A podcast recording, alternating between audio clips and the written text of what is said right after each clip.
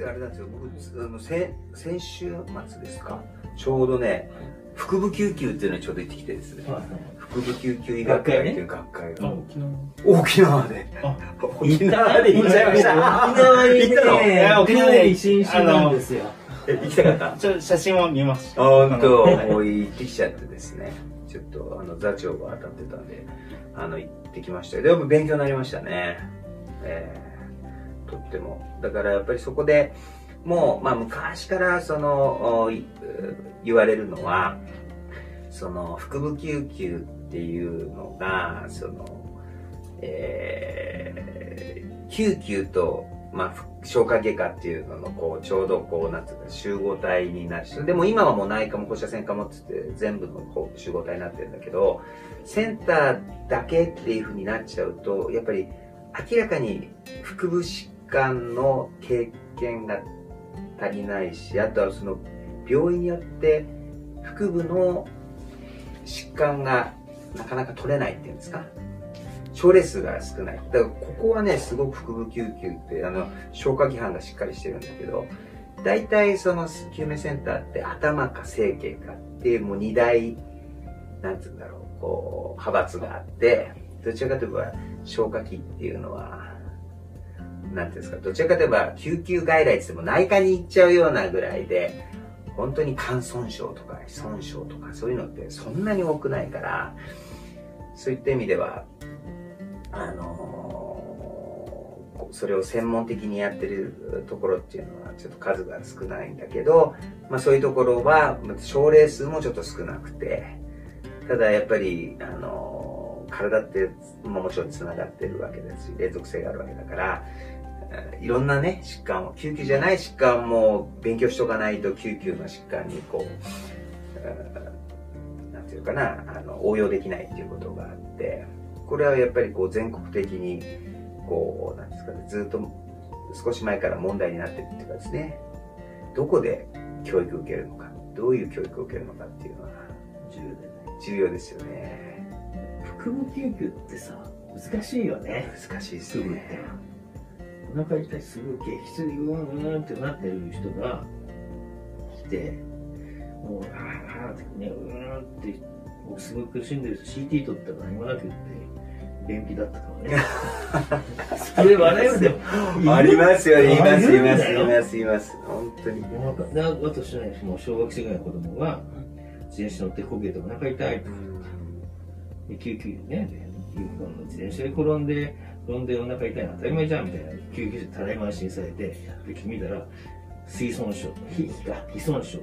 非静脈だったから、だっていうのはね、だから見なきゃわからないし、そうですね。意外と恐ろしいですよね。いや、本当に。そうそう。お腹痛いとか言って、お腹痛いする大血管かもしれないしね。そうですよね。本当に。なかなか難しいと思うんだね。なかなか難しいですね。だから最近は、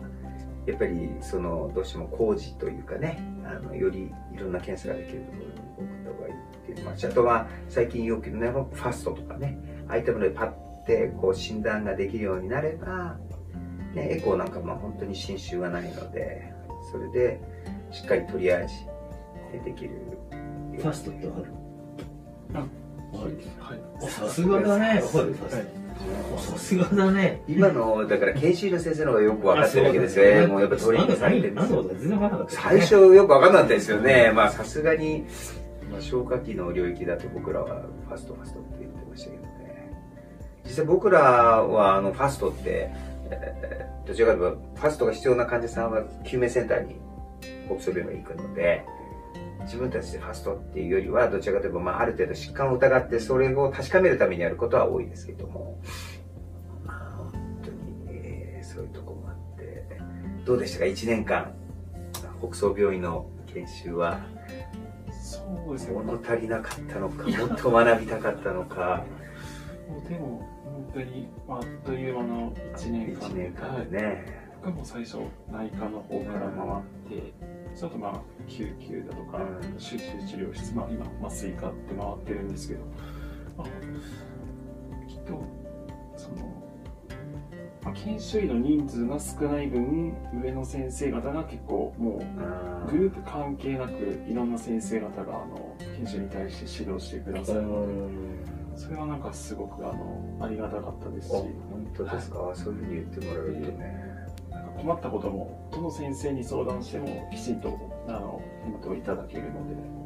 はい、嬉しいですね、なんかそういうふうに。普通のような気がするけどね。まあ、普通っちゃ普通かもしれないけどね、でもやっぱり、はいそれが、あの、まあ一つはね、その、僕ら、いつもこう、心でも話すんだけど、意外とね、派閥みたいなのがないっていう。か、日本医大出身の先生をすげえエコひいきして、そうじゃない先生をっていうのは一切ないから、もう本当に、それはよくここでも話しますよね。このポッドキャストの中でもよく話すんだけど、それは、なんていう日本医大の本当になんか伝統なんですかね。この不思議な上ですよね。こうね、池科だってね、今、池局長、今、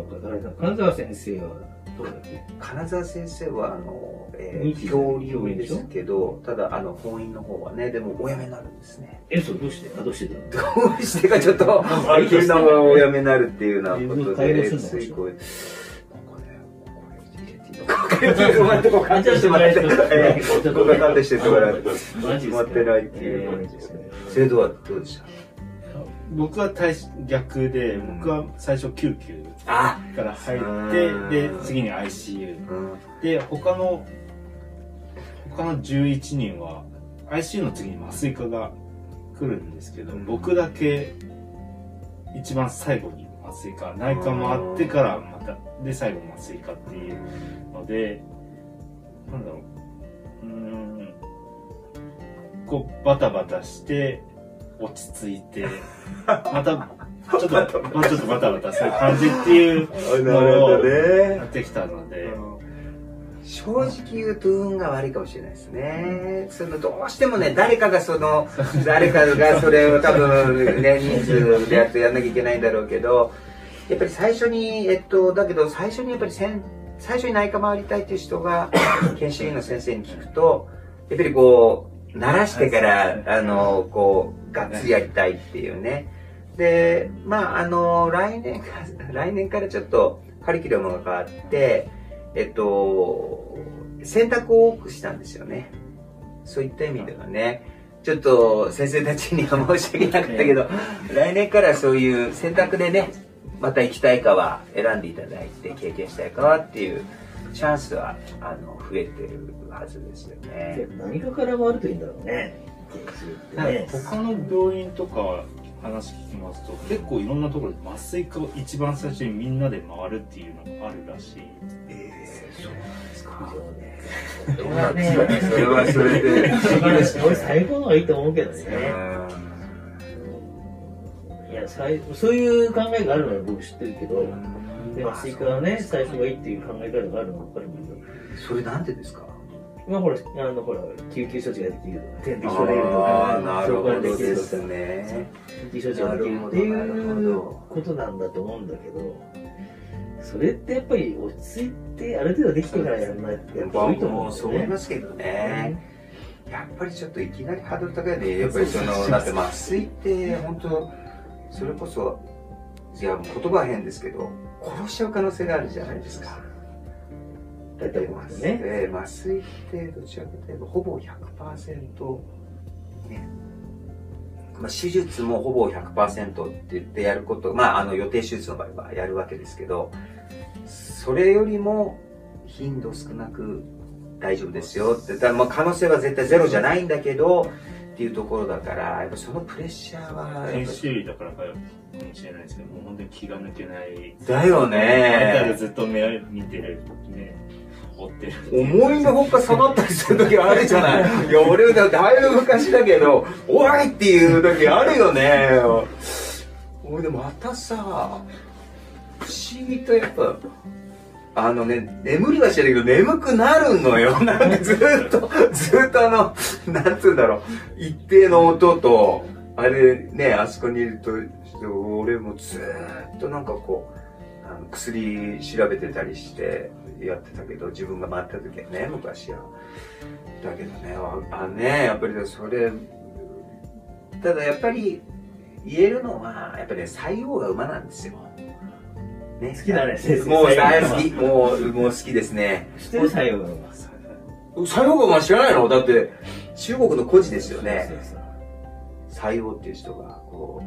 あの、説明してくれって言うと、なんか、間違ってると恥ずかしいから、あれなんだけど、とにかくその、えっと、あれですよね。まあ災い転じて福と出させてうんうんと、そうそう、あと馬が来てよかったねって言ったのかな。名馬がなんか、あの、こうふらっと自分のところに来て、で、みんなはよかったよかったって、よかったじゃないか。西洋さんよかったねって言うんだけど、西洋さんはいや、これ本当によかったことかもね、これは。って言ったら、自分の子供がその馬に乗ってる間に落馬して骨折したと。そしたらみんなやっぱり西洋さん言った通り良くなかったね。ね、あの馬は良くなかったねって言ったら、今度は西洋さんは、いや、これはいいことかもしれないって言ったら、その後徴兵で村に徴兵が来て、その、怪我してない人全部、若い人全部戦争に送り出されて、その骨たまたま馬に、で怪我して息子だけ残って、徴兵に行かなくて済んでっていうような、そういうのがあって、何が、あ正しいな何が正しい何が良かったかわからないっていうねその状況状況で。そういった意味ではあのーやっぱポジティブシンキングってすげえ重要で、うん、やっぱりその時にはっきり言って最初内科やってでね、その後救急やって麻酔科っていう人、まあ、よくあるパターンの子たちはそのよくあるパターンしか経験できなかったけど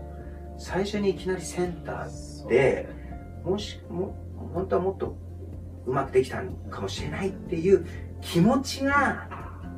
多分モチベーションになると思うんですよ。そうですね。そうなので、逆にこう、あ、2年目回った時自分どれだけ変わったかっていうのは見てみたいですそうでしょ？いやだからそういうことなんですよ。そういうこと言って俺が好きな最後側っていうのは いやいや楽しみですね。2年目も。また来年も11人ですよね。11 12ですか？12人 ?11 なんですよ。11人なんですね。それも全員日本医大出身ということで。珍しいよね珍しいです。最近はなかなかなかったですね。ただやっぱりその、えっと、よく言う